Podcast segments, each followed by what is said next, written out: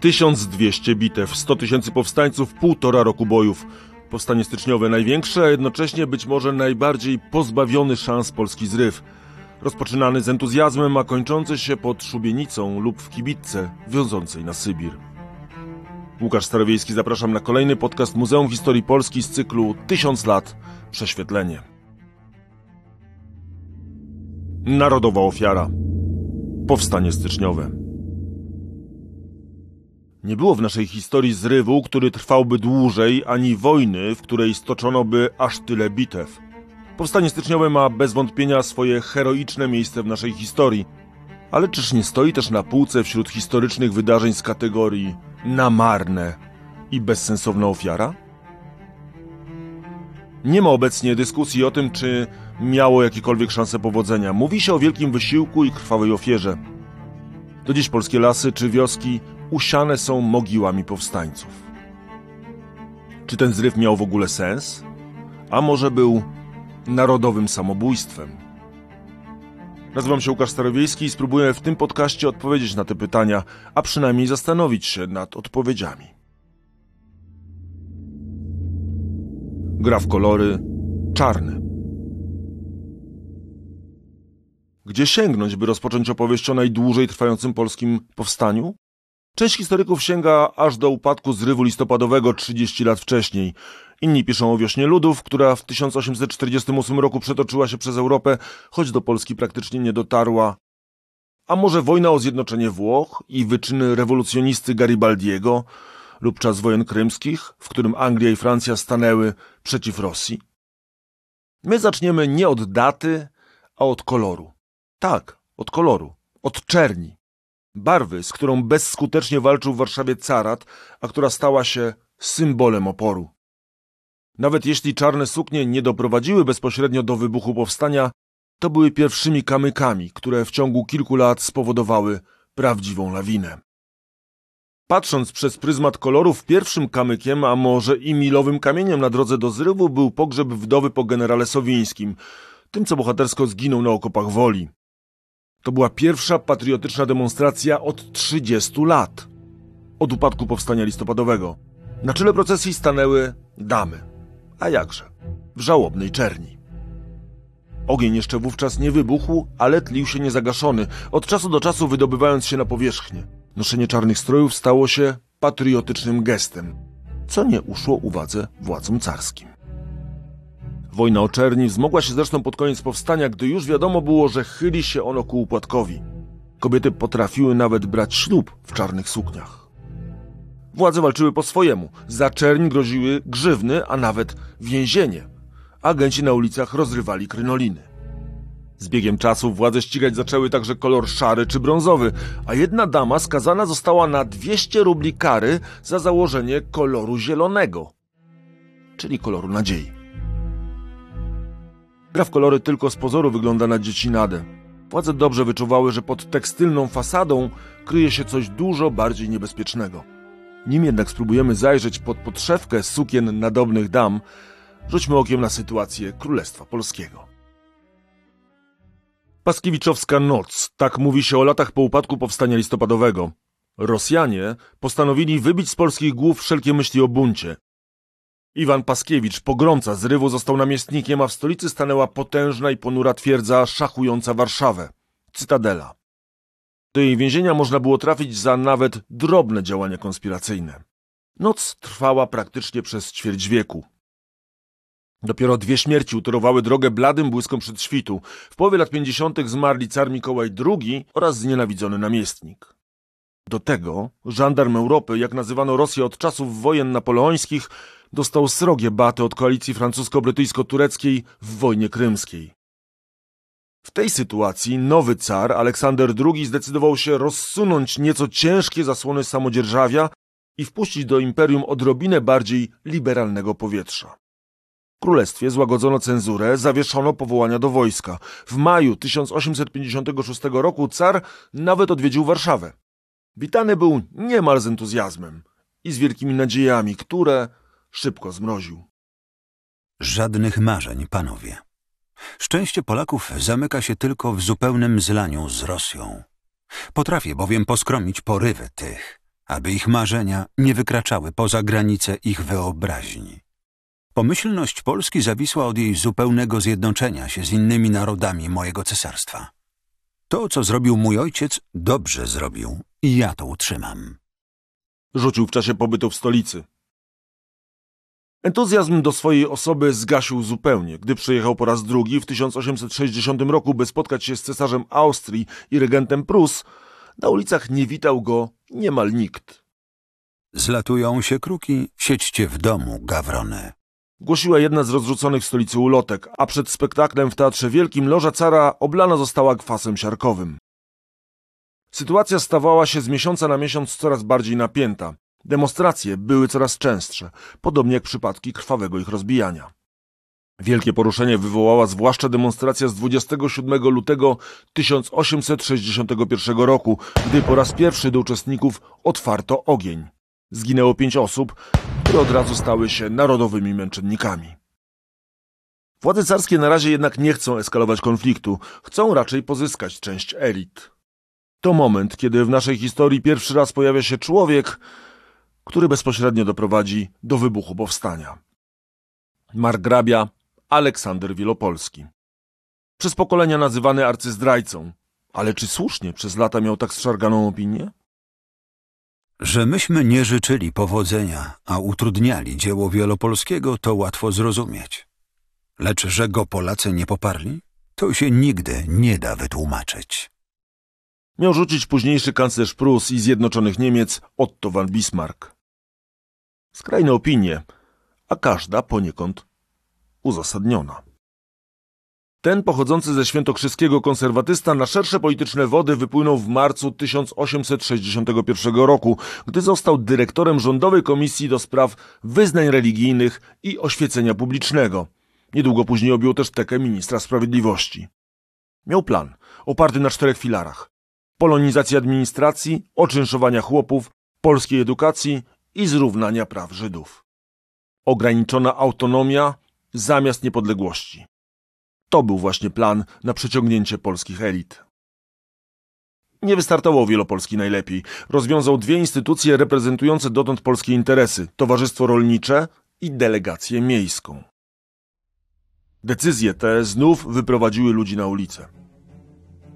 Co dało okazję carskim władzom na krwawą demonstrację siły. 8 kwietnia doszło do masakry na Placu Zamkowym. Rosyjscy żołnierze otworzyli ogień do manifestujących. Dane co do liczby zabitych wahają się od 100 do nawet 500. Po tej masakrze demonstracje z ulic przeniosły się do warszawskich kościołów, gdzie odbywały się msze za ojczyznę. Za to rozlały się po całym zaborze rosyjskim. Odbywały się w Winnie, Kownie czy Grodnie. Władze zareagowały po swojemu. W połowie października 1861 roku w królestwie wprowadzony został stan wojenny. Wielopolski początkowo chciał pozostać na stanowisku, po kilku dniach podał się jednak do dymisji i wyjechał do Petersburga. Na swą czarną legendę zapracuje dopiero w kolejnym roku. Część druga. Gra w kolory czerwony i biały. Carskie działania przyniosły przede wszystkim jeden efekt. Aktywność patriotyczna z ulic przeniosła się do podziemia. Wróćmy do gry w kolory, tym razem to czerwony i biały. Tak nazywano dwa nurty konspiracji. Czerwień oznaczała radykalizm i parła do zwarcia. Biel była ostrożniejsza. Też marzyła o niepodległości, ale walkę o nią odkładała w czasie. W jej obozie też nie było jednobarwnie. To mieszanka arystokracji, szlachty, inteligencji i zamożnego mieszczaństwa. Czerwoni na wprowadzenie stanu wojennego zareagowali błyskawicznie. Już trzy dni później zawiązał się tajny komitet, zwany nieformalnie Komitetem Miejskim lub Ruchu. Celem było przygotowanie do walki zbrojnej. Biali z natury rzeczy byli mniej porywczy. Zaczęli organizować się dopiero pod koniec roku. Sojusz Ziemiaństwa z burżuazją przyjął nazwę Dyrekcji Wiejskiej. Nie chciał powstania przynajmniej na razie, lecz poszerzenia autonomii. Zostawmy jednak na chwilę Warszawę, by przenieść się do stolicy imperium. W nowym roku w Petersburgu powiały inne wiatry. Car jeszcze raz zdecydował karabin schować za plecy i spróbować pozyskać najzamożniejszych Polaków. Namiestnikiem w królestwie mianowany został brat cara Konstanty, który w sferach dworskich uchodził za liberała. Do tego mówił po polsku. W czerwcu na białym koniu do Warszawy wrócił Wielopolski, tym razem jako naczelnik rządu cywilnego. Do tego ze zgodą na reformy, czyli polską administrację czy oczynszowanie chłopów. Część, zwłaszcza zamożniejsza społeczeństwa, patrzyła na to całkiem przychylnym okiem. Czerwoni mieli jednak swój plan. Pierwsze skrzypce grał wśród nich Jarosław Dąbrowski, późniejszy naczelny dowódca wojsk Komuny Paryskiej.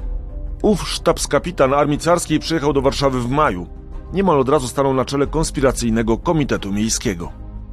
Miesiąc później, ni mniej ni więcej, tylko wystąpił z planem rozpoczęcia walki. I to w ciągu najbliższych kilku tygodni. Wobec oporu wśród samych czerwonych plan pozostał tylko na papierze. Ale w samej Warszawie i tak robiło się bardzo gorąco. W stolicy rozpoczął się sezon polowań carskiej policji na spiskowców i spiskowców na najwyższych notabli. Zaczął ukraiński konspirator Andrzej Podjebnia z armii carskiej, który 27 czerwca w ogrodzie saskim strzelił do pełniącego obowiązki namiestnika Aleksandra Ludersa, próbując zemścić się za skazanie na śmierć czterech kolegów z wojskowej konspiracji. W przypadku namiestnika skończyło się na lekkiej ranie szczęki. Także Podjebnia uszedł cało. Zginął kilka miesięcy później, walcząc w powstaniu. Tydzień później zaatakowany został Wielki Książę. Konstanty dzień wcześniej przybył do Warszawy. Napastnik, Ludwik Jaroszyński, strzelił do niego, gdy opuszczał budynek Teatru Wielkiego. Brat cara wyszedł z tego z lekką raną ręki. Ciosy mordercze, jeśli by jeszcze paść miały, pragnę, aby raczej przeciwko moim piersiom się obróciły, niżeli żebym przeżył na tej ziemi cnoty ojców naszych i cześć imienia polskiego. Grzmiał Wielopolski. Margrabia nie musiał długo czekać. W sierpniu sam stał się celem dwóch nieudanych zamachów. Wszyscy trzej zamachowcy zostali ujęci i straceni. Czerwoni nie zasypiali gruszek w popiele. Już w czerwcu 1862 roku powstał Komitet Centralny Narodowy z jasnym celem. Organizacja narodowa ma na celu przygotowanie kraju do powszechnego, a na dobry skutek obrachowanego powstania, które ma wywalczyć niepodległość Polski. Innym ważnym celem było uwłaszczenie chłopów. Komitet zaczął też tworzyć namiastkę struktur państwa podziemnego, choćby organizując komitety wojewódzkie, a także ogłosił pobór jednorazowego podatku narodowego, który zbierać mieli urzędnicy organizacji. Na termin wybuchu powstania wybrano wiosnę 1863 roku. Tyle, że przeciwnik wcale nie zamierzał siedzieć bezczynnie. Wrzód dojrzał. Trzeba go rozciąć, aby uwolnić narodowy organizm od zepsutych soków. Wspomina słowa wielopolskiego arcybiskup Zygmunt Feliński. Służby carskie nie miały wielkiej wiedzy na temat konspiracji. Nawet aresztowania były sporadyczne i przypadkowe. Ale wszyscy wiedzieli, co się święci. Złowieszcze słowo branka pojawiło się zapewne w połowie 1862 roku. Pobór do carskiego wojska był jak plaga egipska. Rekruci trafiali do armii nawet na 25 lat. Większość z nich nigdy nie wracała. Margrabia właśnie zaczął pisać najczarniejszy fragment swojej biografii. Zadaniem poboru tego winno być nie tylko dostarczenie armii pewnego kontyngentu, ale, co w gruncie jest nawet ważniejszym, usunięcie z kraju elementów burzliwych, do niespokojności i anarchii podniecających, które najbardziej po miastach się rozwinęły. Mówił. W przeciwieństwie do poprzednich poborów, których ostrze skierowane było na wieś, tym razem miał on być przeprowadzony wyłącznie w miastach. Pogłoski o brance zaczęły krążyć w Warszawie już w lipcu. Oficjalnie decyzja została ogłoszona w październiku. W sumie branka miała objąć 10 do 12 tysięcy mężczyzn. Terminu nie ogłoszono.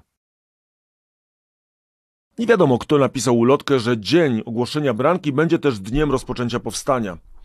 Historycy wątpią, by stał za tym komitet centralny, ale w chwili, gdy ulotka zalała ulicę Warszawy, cofnąć się już nie mógł. Danie rekruta jest najzupełniejszą zdradą narodu. Jest obaleniem chorągwi narodowej. Jest to potwierdzenie, że powstać nie jesteśmy zdolni. Jest to nareszcie zdradzić na zawsze ufność do tej konspiracji. Mówił jeden z czerwonych. Klamka zapadła. Choć brakowało broni, amunicji, pieniędzy, choć szwankowała organizacja, zwłaszcza w terenie, choć dopiero na początku stycznia zaczęto mianować dowódców lokalnych, a zewsząd dochodziły informacje o nieprzygotowaniu. I nawet terminu nie udało się dotrzymać. Branka kompletnie zaskoczyła spiskowców. Dokładnie pół godziny po północy z 14 na 15 stycznia w miasto ruszyło 240 patroli złożonych z dwóch policjantów i trzech żołnierzy. Akcja trwała do siódmej rano. I wtedy powiedzieliśmy stop, maszyna. Sukces przeszedł wszelkie oczekiwanie. Teraz możemy wykrzyknąć z głębi wdzięcznego serca Wielki Ruski Bok. Pisał Konstanty do cara. Policja i wojsko carskie zaskoczyły warszawiaków. Funkcjonariuszom udało się zabrać ponad 1600 rekrutów. Sporo zabrakło do wykonania planu, którym było zebranie 2,5 tysięcy mężczyzn. By nabić kwotę, policja zgarniała nie tylko wyznaczonych, ale i tych, którzy się nawinęli.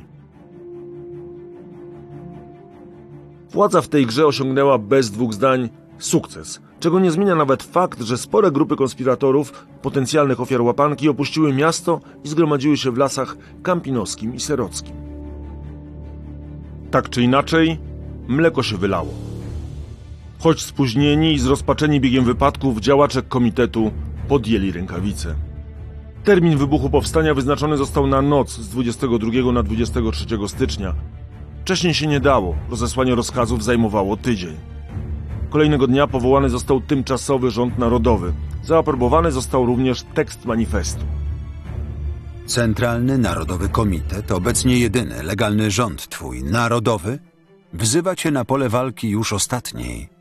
Na pole chwały i zwycięstwa, które ci da.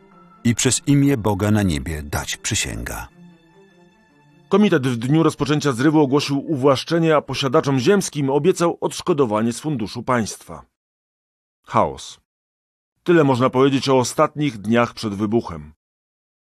Organizacyjnie nic nie było dopracowane. Plan zakładał zdobycie twierdzy Modlin przy pomocy spiskowców w armii carskiej, co pozwoliłoby zaopatrzyć się w broń. Tyle, że ten plan upadł, nim rozpoczęło się powstanie.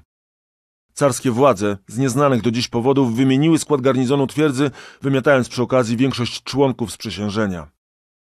Spiskowcy gorączkowo szukali miejsca, gdzie rząd tymczasowy mógłby się ujawnić. Ich wzrok padł na Płock. W kierunku Płocka ruszył Zygmunt Padlewski, przewidywany na wodza powstania. Popełnił strategiczny błąd. Skołowany komitet następnego dnia zdecydował, że sam nie da rady udźwignąć brzemienia zrywu. Postanowiono wbrew woli Padlewskiego powołać dyktatora. Pragnęliśmy złożyć z siebie brzemię odpowiedzialności.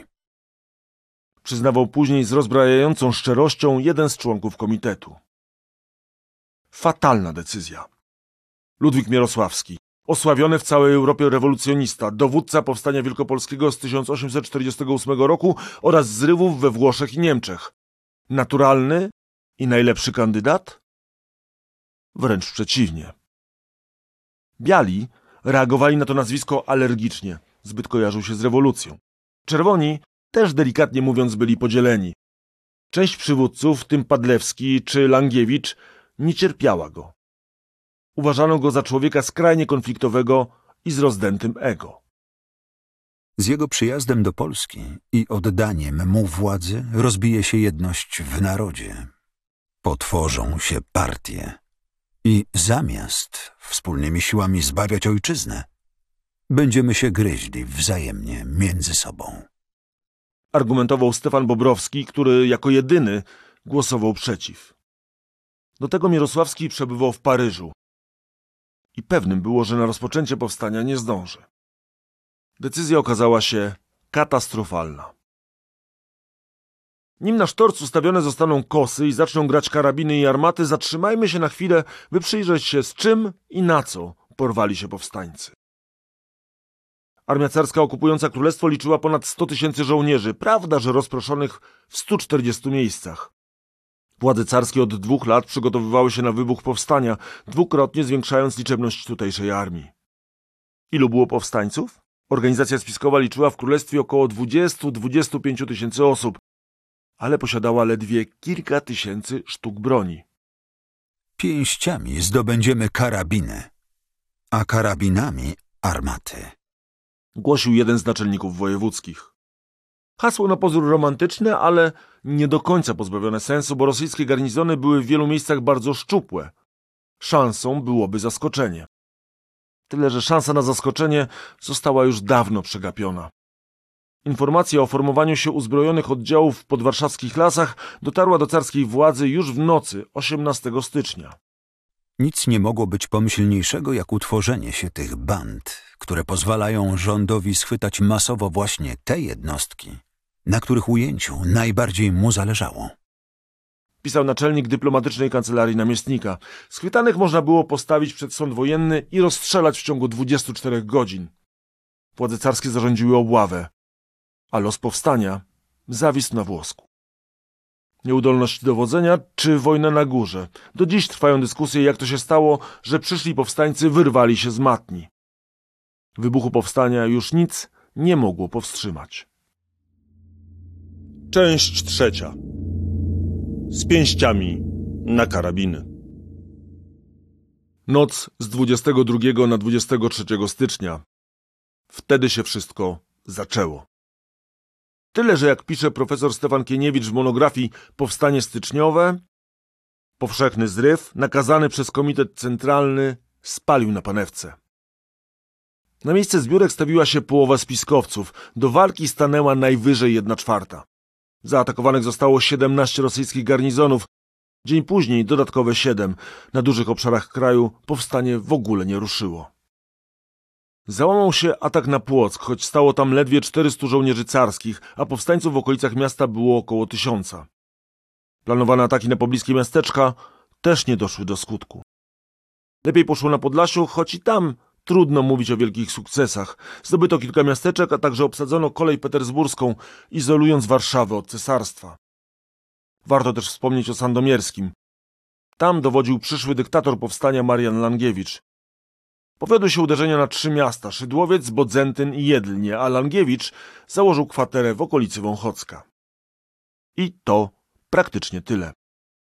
W pozostałych częściach królestwa nie doszło do żadnych poważniejszych wystąpień. Straty Rosjan to kilkuset żołnierzy, ale powstańcy zanotowali podobne. Nie zniszczono też żadnej z atakowanych załóg, nie utrzymano na dłużej żadnego z miasteczek. Największy sukces? Powstanie przetrwało.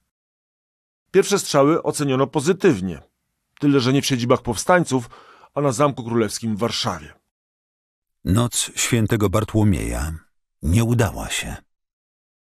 Donosił carowi rozradowany wielki książę Konstanty, nawiązując do rzezi hugenotów w Paryżu w 1572 roku. Rozkazałem naczelnikom wojennym w guberniach, aby skoncentrowali, ściągnęli swoje siły z tym, aby natychmiast tworzyć kolumny ruchome z piechoty i jazy, a w razie potrzeby i z dodaniem artylerii. Oddziały te będą musiały zacząć małą wojnę, aby oczyścić kraj i zniszczyć wszystkie bandy. Ale humor Konstantemu szybko się psuje. Nasze położenie w tej chwili nie bardzo apetyczne. Pisze kilka dni później. Powstańcy psują telegraf i wyłapują posłańców. Rozkazy z Warszawy nie docierają na prowincję. Trudności z przegrupowaniem sił dały powstaniu kilkudniowy oddech. Zaczęto organizować obozy, w których zbrojono i musztrowano ochotników. Stworzone zostały oddziały strzelców, kosynierów, a także szwadrony jazdy. Pod koniec stycznia powstańcza armia, choć przy słowie armia trzeba postawić cudzysłów, liczyła kilkanaście tysięcy żołnierzy ochotników. Największym sukcesem było zdobycie Sosnowca 7 lutego. Nadal jednak walkę toczyli tylko czerwoni. Gdzie biali? Czy przekonani o nonsensie działań zbrojnych mieli zostać w domach? Początkowo na to wyglądało. Na zjazdach ziemiańskich obmyślano sposoby, by jak najszybciej zlikwidować tę, jak ją nazywano, ruchawkę. Ofiarowywano nawet pieniądze lokalnym dowódcom, by rozpuścili oddziały. Komitety lokalne, choć nie potępiały zrywu, zalecały nie angażować się i czekać. Ale to długo trwać nie mogło. Wystarczyło posłuchać przedpowstaniowych deklaracji jednego z ziemian. Jestem tak przeciwny powstaniu, że wolałbym nie wrócić do domu, do dzieci, zginąć tu pod sztyletem zapaleńców, jak zdrajca okryty hańbą, by tylko nie dopuścić do wybuchu. Ale gdy powstanie wybuchnie, Ja będę z narodem. Panowie, nie łudźcie się, nie oszukujcie samych siebie. Nie tylko ja, ale i każdy z was to samo zrobi. Nie była to deklaracja odosobniona. Lawina ruszyła z miejsca. Pierwsze przeciw dyrekcji zbuntowało się warszawskie koło miejskie, które podporządkowało się powstańczemu rządowi. Coraz więcej osób wierzy też w międzynarodową interwencję, być może nawet wojskową, przede wszystkim Francji. Ale na oficjalną decyzję białych o przystąpieniu do powstania musimy jednak jeszcze poczekać. Czerwoni za to działali, ale... Bałagan. Tak można jednym słowem opisać ich działania. Po informacji, że nie udało się zdobyć Płocka, czterech członków rządu tymczasowego postanowiło przebijać się do obozu Langiewicza koło Wąchocka. Później, bezskutecznie, poszukiwali przybywającego do Polski dyktatora Mirosławskiego. Najważniejsze dni zrywu, a jego przywódcy, miast rządzić i radzić, miotają się po całym kraju. Sytuacja całego powstania? Też nie różowa. Ty dobrze wiesz, drogi Zygmuncie, jakie budowaliśmy wspaniałe plany. I jak padły one w proch. Pisał do Padlewskiego naczelnik miasta Bobrowski. Do Mirosławskiego raport poszedł jednak optymistyczny. W ogóle wszędzie gotowość wielka za okazaniem się sił naszych. Wszystko ciągnie, brak tylko broni nie pozwala zabrać wszystkiego. Chłopi, gdzie tylko są uwłaszczeni, stają się najlepsi. Lecz uwłaszczenie tam tylko możliwe, gdzie przychodzi siła. I w imieniu rządu polskiego uwłaszcza urzędowo. Tyle, że to był optymizm ponad miarę. Rosjanie już przegrupowali siły, odzyskali kontrolę nad newralgiczną koleją petersburską i przeszli do kontrataku. Dochodzi do kilku większych bitew, w tym największego starcia całego powstania, dwudniowych walk pod Siemiatyczami na Podlasiu. Polacy mają liczebną przewagę, jest ich około 4 tysięcy, Rosjan natomiast 2,5 tysiąca. Liczebnie byliśmy górą, lecz broń nasza była mizerna. Żadnej znajomości walczenia w żołnierzach i, niestety, brak koniecznej w takich razach odwagi. Pisał jeden z dowódców polskich oddziałów. Polacy nie wykorzystują szans, dowódcy nie mogą się porozumieć i ostatecznie powstańcy muszą się wycofać. Rozpacz i gniew miota nami, że trzeba się cofać, gdy rano jeszcze tak pewni byliśmy zwycięstwa. Zameczek dał się wybić z pozycji, a Jabłonowski nie przybył pomimo rozkazu. To nas zgubiło. Pisał jeden z dowódców. W bitwie Polacy stracili ponad 100 żołnierzy, Rosjanie 70. Siemiatycze zostały niemal całkowicie spalone, co nie spłonęło w toku działań bitewnych, podpalili kozacy. Carskie wojsko postępuje brutalnie, pali i morduje. Węgrów, Wąchock czy Tomaszów Lubelski to tylko niektóre ze spalonych miast. Kozacy rabują i zabijają ludność cywilną. Rannych powstańców dobijają. Skala musiała być naprawdę ogromna, skoro... Rozbestwienie ich jest okropne i zaczyna sięgać takich rozmiarów, że mnie przeraża. Kto jest autorem tych słów? Wcale nie powstańczy dowódca czy zagraniczny dyplomata. To fragment listu Konstantego do brata Aleksandra. Tak, tak. Namiestnika królestwa do cara Rosji. On też nie umie powstrzymać bestialstwa. Część czwarta. Uciekający dyktatorzy i wieszapiel. Wielu w historii mieliśmy nieudanych dyktatorów powstań. Mirosławski na tej niechlubnej liście zajmuje bezwzględnie miejsce w czołówce. Już sam jego wjazd do Polski był karykaturalny. Generał miał przekroczyć granicę zaboru rosyjskiego w Prusach Zachodnich. Tyle, że czekające na niego oddziały miały zostać rozbite bez walki przez wojska pruskie. Mirosławski w ostatniej chwili zmienia plan i rusza w stronę Kujaw. Zły wybór. Partyzantce niezbędne są lasy, a tam akurat było ich jak na lekarstwo. Do tego miejscowe ziemiaństwo go nie cierpi. Pamięta nieudany zryw z 1848 roku, którego był dyktatorem. Mirosławski przekracza granicę 17 lutego. Ma ze sobą ledwie stu ludzi. Połowie uzbrojonych w kosy. Rozsyła wici i rozpoczyna werbunek. Już dwa dni później atakują go wojska carskie. Bohaterska obrona kosztowała życie niemal połowy oddziału. Mirosławski z garstką jazdy ucieka i dzień później łączy się z jedynym silnym oddziałem w okolicy, dowodzonym przez Kazimierza Mielenckiego, który też zresztą dyktatora nie cierpi. Połączone oddziały, wzmocnione przez kilkuset ochotników, wycofują się na południe ku bardziej zalesionym obszarom. Rosjanie podążają za powstańcami krok w krok. 21 lutego pod Nową Wsią carska armia znów uderza i znów zmusza powstańców do ucieczki. Tego dnia w obozie podniosła się formalna rebelia przeciw Mirosławskiemu, którego oskarżono o doprowadzenie do dwóch jatek. Niewiele zabrakło nawet, by dyktator zginął, gdy jeden z oficerów Mielenckiego O kilka kroków przymierzył się do niego z dubeltówki. nie jest pewny, czy nie trafił, czy też broń nie wypaliła. Dyktator zamach przeżył, ale w obozie nie miał co szukać miejsca. 23 lutego, ledwie tydzień po przyjeździe, znów był za granicą. Przedostał się do Poznańskiego, a później pojechał do Paryża. Tłumaczył się później gęsto i niezbyt mądrze. Mówił o chorobie, wrzodzie na gardle, wyjaśniał, że Sieci żelazne zbliżyły bardziej Paryż do Krakowa, aniżeli jakikolwiek punkt Polski na tych szynach nietkwiący. Mirosławski ucieka, ale władzy się nie zrzeka. Nawet gdy zostaje jej pozbawiony, będzie jeszcze jątrzył i intrygował, ale pozycji już nie odzyska. Po latach słusznie jednak dodaje w swojej obronie, że powstanie było zupełnie nieprzygotowane. Kolejne tygodnie zrywu to właściwie ciąg porażek. Rosjanie rozbijają kolejne oddziały. Z większych ugrupowań powstańczych tylko Langiewicz notuje sukcesy. Do czasu. Daje się zaskoczyć pod Małogoszczem. Po trwającej pięć godzin bitwie i brawurowych kontratakach wyprowadza z okrążenia większość żołnierzy, ale traci tabory. Później wygrywa bitwę pod Pieskową Skałą. Zostawmy na chwilę Langiewicza i jego oddział w Krakowskiem. A wróćmy do Warszawy. Tam dzieją się dla powstania rzeczy najważniejsze. Do gry bowiem z opóźnieniem wchodzą biali. Na początku marca rozpoczynają rozmowy z czerwonymi. Nikt tu nie gra czysto. Obie strony chcą mieć władzę nad powstaniem. Te polityczne walki będą trwały długo, dodatkowo dezorganizując działania podziemnych władz. Zaczyna się polskie piekiełko. Pierwszą rundę wygrywają biali, wyznaczając na nowego dyktatora Langiewicza. Jego władza trwa tyle samo co Mirosławskiego. Rosjanie urządzają na niego łowy. Po krwawej bitwie Langiewicz przekracza austriacką granicę i zostaje internowany. Walka o władzę rozgorzała w najlepsze. W tym politycznym kotle mieszają biali, czerwoni i Mirosławski. Ciąg kryzysów i przewrotów trwać będzie długo. W praktyce zostanie przerwany wraz z objęciem dyktatury przez Romualda Trauguta, ale na to trzeba poczekać do jesieni. Rosjanie też jednak są sfrustrowani. Muszą się czuć, jakby walczyli z hydrą. Rozbijają kolejne oddziały powstańców, a w ich miejsce pojawiają się wciąż nowe.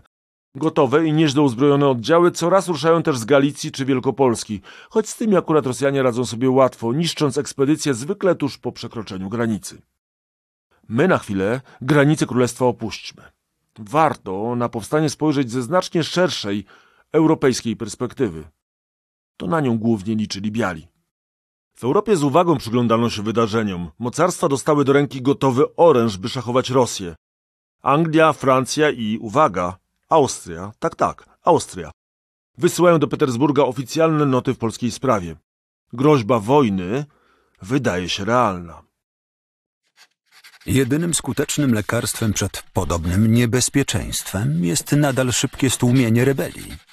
Jest to conditio sine qua non bezpieczeństwa cesarstwa i całej naszej sytuacji politycznej. Pisano z Petersburga do Konstantego. Właśnie jednak nadzieja obcej interwencji zagrzewała powstańców do walki. Tylko dalsze to trwanie może dać negocjacjom dyplomatycznym podstawę dość silną, aby coś trwałego i bezpiecznego zbudować lub konieczność wojny wykazać. Taki list otwarty opublikował Hotel Lambert, najważniejsza organizacja emigracyjna prowadząca rozmowy z rządami europejskimi. Tylko czy nadzieja na obcą interwencję była w ogóle realna? O tym dr Adam Buława, historyk wojskowości Uniwersytetu kardynała Stefana Wyszyńskiego. Paradoksalnie ten konflikt wbrew pozorom miał najlepsze e, szanse, e, jeśli chodzi o koniunkturę międzynarodową, ponieważ w sprawie polskiej ujęły się rządy nie tylko mocarstw, ale również znacznej części państw europejskich. Stąd y, wydaje się, że jakieś teoretyczne przynajmniej szanse na interwencję mogłyby się pojawić. I w pewnym momencie do interwencji dołączają się inne państwa europejskie. Jest też y, postulat tak zwanych sześciu punktów, czyli przywrócenia autonomii, czyli języka polskiego w urzędach, czyli dania Polakom reprezentacji narodowej, amnestii, ale również pojawia się kwestia konferencji międzynarodowej, a nawet rozejmu. Warto podkreślić, że strona rosyjska y, obawiała się powtórki z wielkiego konfliktu y, z koalicją turecko-zachodnią, czyli z czasów wojny krymskiej. Rosjanie postawili armię w stan gotowości, przygotowywali umocnienia wzdłuż Wybrzeża Bałtyckiego.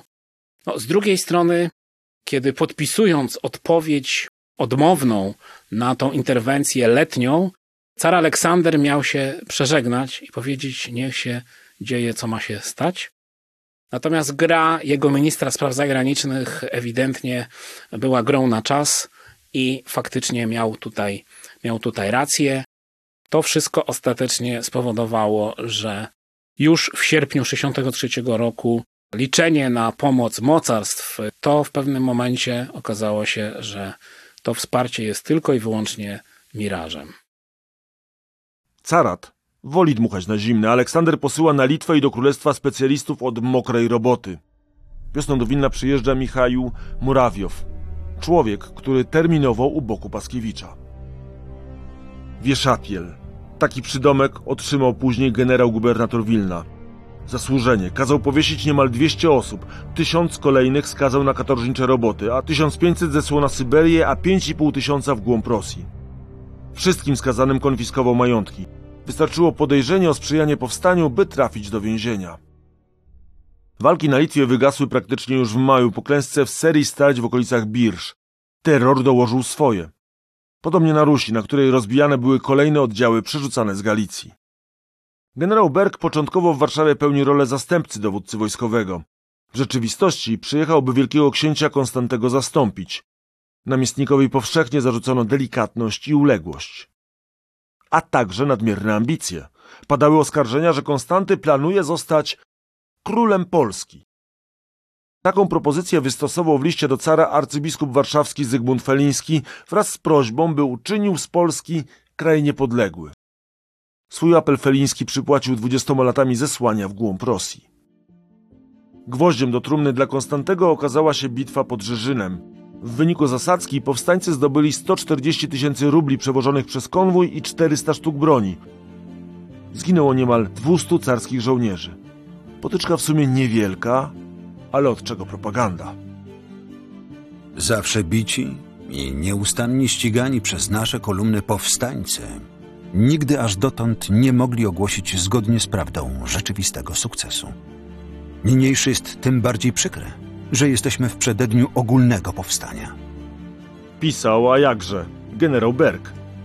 Profetycznie też wieszczył, że teraz powstańcy będą chcieli zdobyć zamość i utworzyć zalążek rządu. Car Aleksander się wściekł. Oskarżył dowódców i zażądał śledztwa. I co najważniejsze, wezwał do siebie Konstantego, oficjalnie na kilka dni. Wielki książę odmówił złożenia dymisji, ale musiał zgodzić się na urlop.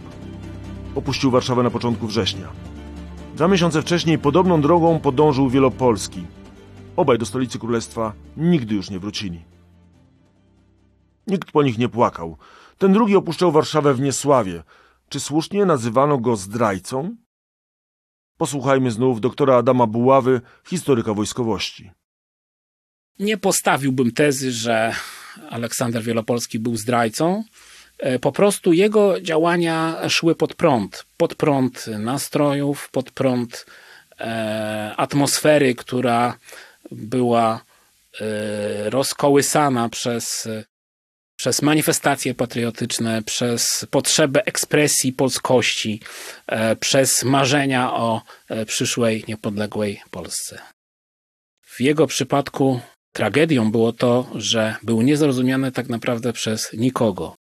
Czerwoni uważali go za zdrajcę, za renegata, za tego, który sprzeniewierzył się idei e, bycia polskim patriotą. Biali uważali, że jego postępowanie zbytnio opiera się na zawierzeniu stronie rosyjskiej, a Rosjanie uważali go za pożyteczne narzędzie.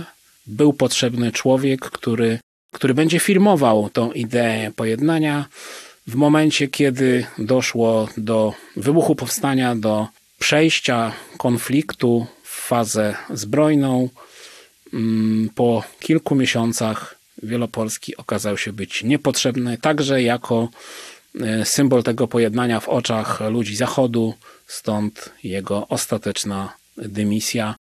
Odchodził w niesławie, odchodził jako człowiek winny brance, jako człowiek, e, który zaprzedał się e, Rosjanom. Prawda była nieco bardziej złożona.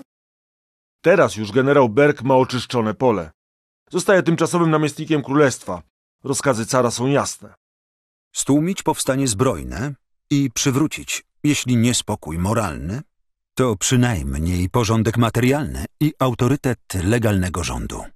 Tylko najsurowsza dyktatura wojskowa nie na papierze, ale dowiedziona czynem i energią rządu może nas wyprowadzić z impasu. Niewiele jednak brakowało, by generał Berg swojej historycznej roli nie wypełnił. 19 września uszedł cało z zamachu. Ucierpieli inni. Najsławniejszą ofiarą stał się fortepian. I znów widzę, acz dymem oślepian, jak przez ganku kolumny sprzęt podobny do trumny wydźwigają. Runą. Runął twój fortepian. Ten, co Polskę głosił od zenitu. Jękły, głuche kamienie. Ideał sięgnął bruku. Pisał poeta Cyprian Kamil Norwid. Zamachowcy zaatakowali, gdy namiestnik jechał powozem w stronę Zamku Królewskiego. Z czwartego piętra kamienicy przy Nowym Świecie oddali strzał z garłacza nabitego drobnymi kawałkami żelaza, a następnie rzucili bomby. Efekt nieudolnego zamachu? Pokiereszowany mundur generała. Zamachowcy uciekli. Ucierpieli mieszkańcy. Wojsko wyrzuciło z kamienicy wszystkie ruchomości, w tym fortepian Chopina. Wszyscy mężczyźni obecni w kamienicy trafili do cytadeli, a budynek został skonfiskowany. Berg właśnie dostał do ręki świetny pretekst do rozpętania terroru. Podejmę coś w rodzaju wojny przeciw ludności Warszawy. Jeśli uda mi się, w co nie wątpię, posiać w niej lęk wobec autorytetu rządu, główne ognisko powstania w kraju zostanie sparaliżowane. Bo powstanie, mimo wielu przegranych starć na polach bitewnych i podjazdowej wojny u szczytów konspiracyjnej władzy, wciąż trwało. Jak tlenu potrzebowało natomiast wodza i autorytetu. I taki się pojawił. Część piąta. Spóźniony wódz. Romuald Traugut nie wszystkim się spodobał. Stanisława Koźmiana, jednego z członków Wydziału Rządu Narodowego dla Galicji, uderzyła Brzydota fizyczna Trauguta. Było w nim coś z nietoperza. Kto ostatecznie powołał go do rządu, nie jest pewny. Poden order post factum, gdy Polska już czciła go jako bohatera, pierś wypinało wielu konspiracyjnych działaczy. Traugut to zresztą bohater nieoczywisty. Największy symbol powstania wcale nie spieszył się, by do niego przystąpić. Powstania nikomu nie doradzałem. Przeciwnie, jako były wojskowy widziałem całą trudność walczenia bez armii i potrzeb wojennych z państwem słynącym ze swej militarnej potęgi. Zeznawał w śledztwie. Traugut ma 38 lat i od roku jest emerytowanym wojskowym. W carskiej armii uczestniczył w duszeniu powstania na Węgrzech oraz wojnie krymskiej. Dosłużył się stopnia podpułkownika saperów. Od roku siedzi w małym majątku w pobliżu Kobrynia na dzisiejszej Białorusi. Do powstania przystępuje później nawet niż większość białych, bo w maju. Jego oddział stoczył siedem potyczek, część z nich wygrał. W lipcu jednak z powodu wyczerpania i braku oparcia wśród miejscowej poleskiej ludności Traugut rozpuścił ludzi do domów, a sam podążył do Warszawy i zgłosił się po rozkazy do rządu narodowego. Rząd mianuje go generałem i wysyła z misją za granicę. Traugut wraca do kraju po dwóch miesiącach. Już nie jest jednym z wielu lokalnych dowódców, staje się ważnym rozgrywającym, a 17 października 1863 roku obejmuje pełną władzę. Zostaje dyktatorem powstania. Ostatnim dyktatorem. Choć sam tytułu tego nie używał, a w organizacji mówiono o nim prezes. Za to dyrektorom rządowych wydziałów oświadczył. Rząd narodowy to ja. Był ostatni moment, by coś jeszcze uratować. Zupełna dezorganizacja opanowała, jak się zdaje, wszystkie tryby rządu narodowego. Nie ma żadnego ruchu, jest tylko zastój i cierpienie. Tak o sytuacji pisali konsul francuski i korespondent brytyjskiego Timesa. Od początku powstania nie mieliśmy tak ciężkiej depresji w umysłach. Przyznawał to sam Traugut w liście do Czartoryskiego. Traugut rozpoczął od rozpędzenia skłóconego towarzystwa. Odwołał rząd narodowy, zdymisjonował kilku jego urzędników i zapiekłych działaczy.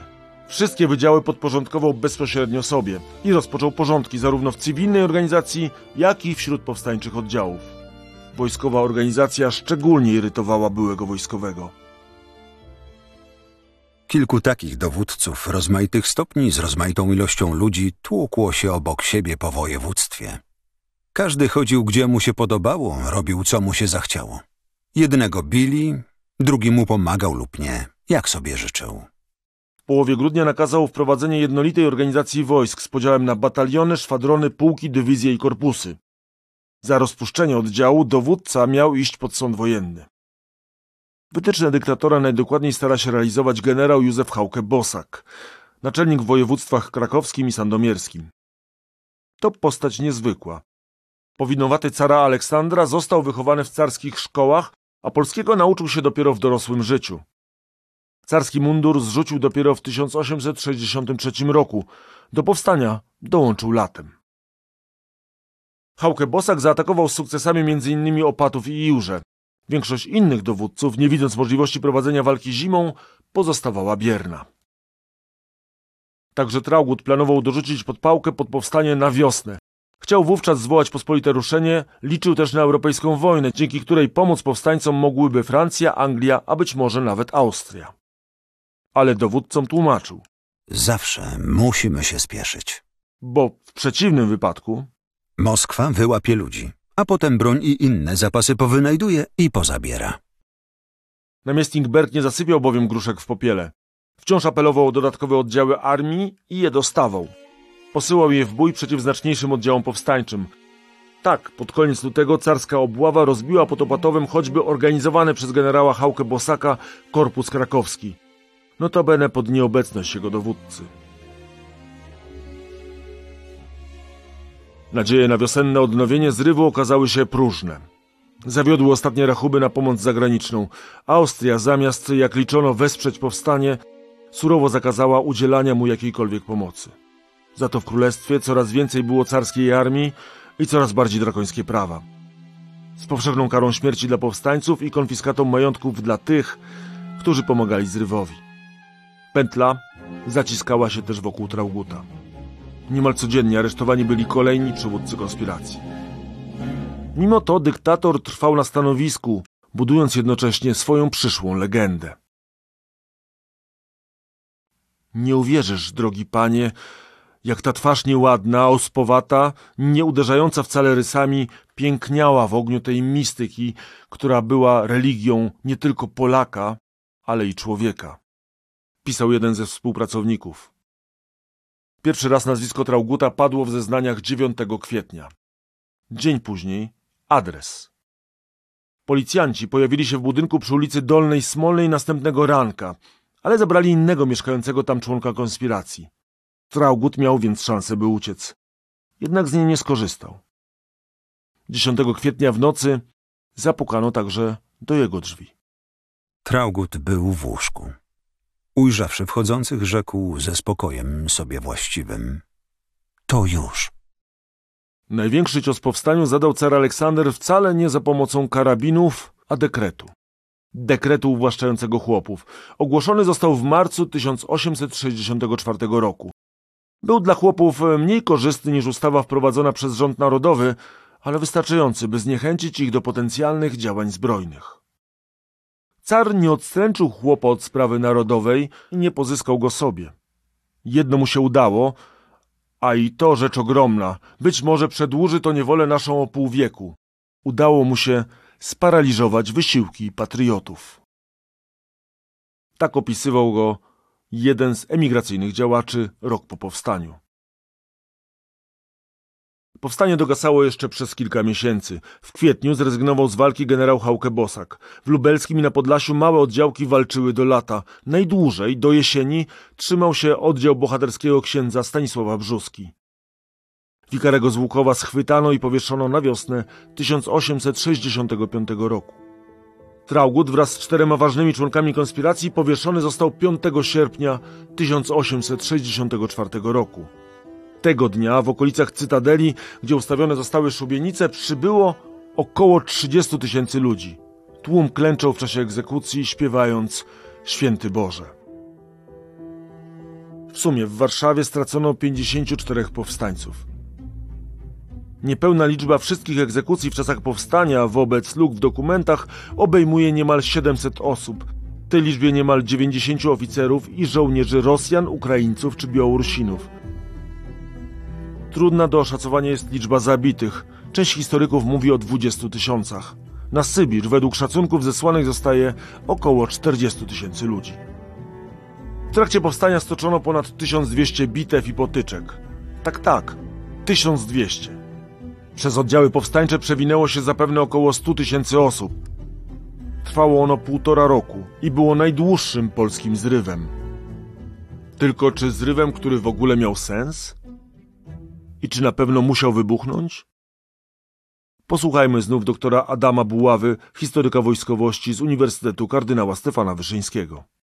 Mówiąc o sensie powstania styczniowego, z naszego punktu widzenia mielibyśmy dużo wątpliwości. Ale myślę, że warto tutaj wczuć się w mentalność ludzi epoki.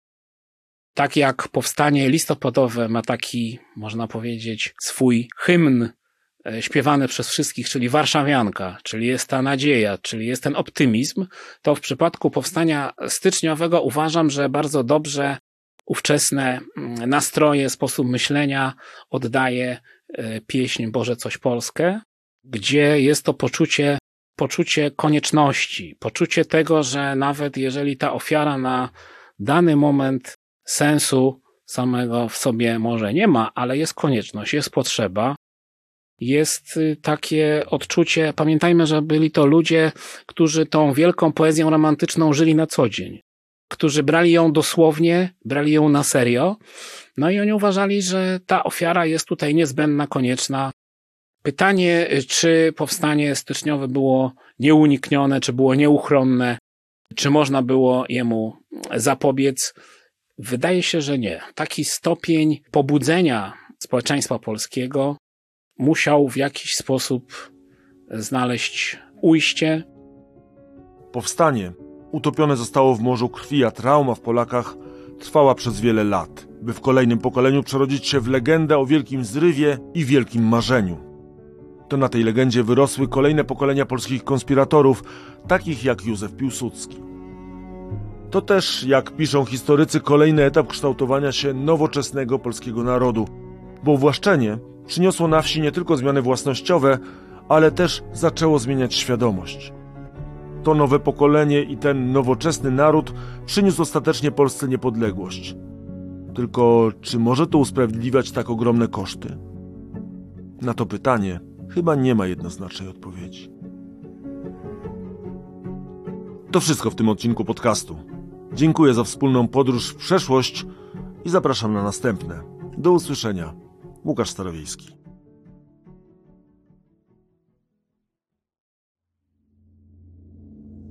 Tysiąc lat. Prześwietlenie. Podcast Muzeum Historii Polski o najważniejszych wydarzeniach w historii Polski. Podcastów Tysiąc lat prześwietlenie wysłuchasz na YouTube, Spotify, Google Podcast, Audiotece, a także na innych platformach podcastowych. Chcesz być na bieżąco? Subskrybuj kanał Muzeum Historii Polski.